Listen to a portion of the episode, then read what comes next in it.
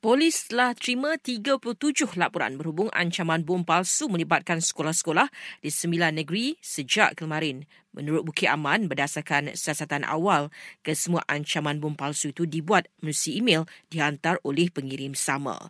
Dalam perkembangan berkatan, Kementerian Pendidikan ambil serius mengenai perkara berkenaan. Pihaknya dengan kerjasama PDRM untuk memberi jaminan keselamatan di kesemua institusi di bawah KPM. Syarikat telco dilarang hantar pesanan atau SMS dengan pautan URL bagi elak pengguna jadi mangsa scam atau penipuan dalam talian. Namun jelas Kementerian Komunikasi dan Digital, arahan itu tidak tertakluk kepada aplikasi-aplikasi pesanan yang popular.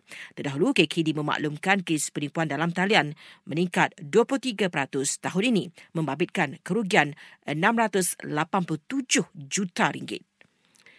Kementerian Sumber Manusia menegaskan majikan tidak boleh beri notis penamatan perkhidmatan ke atas pekerja wanita yang cuti sakit disebabkan hamil atau cuti bersalin.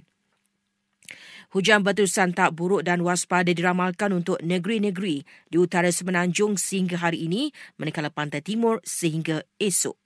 Sementara itu, hampir 4,000 mangsa banjir di Terengganu dan Kelantan kini berlindung di PPS dan pemimpin negara di seluruh dunia mengalu-alukan pengumuman gencatan senjata sementara serta pertukaran tahanan dan tebusan antara Israel dengan Hamas.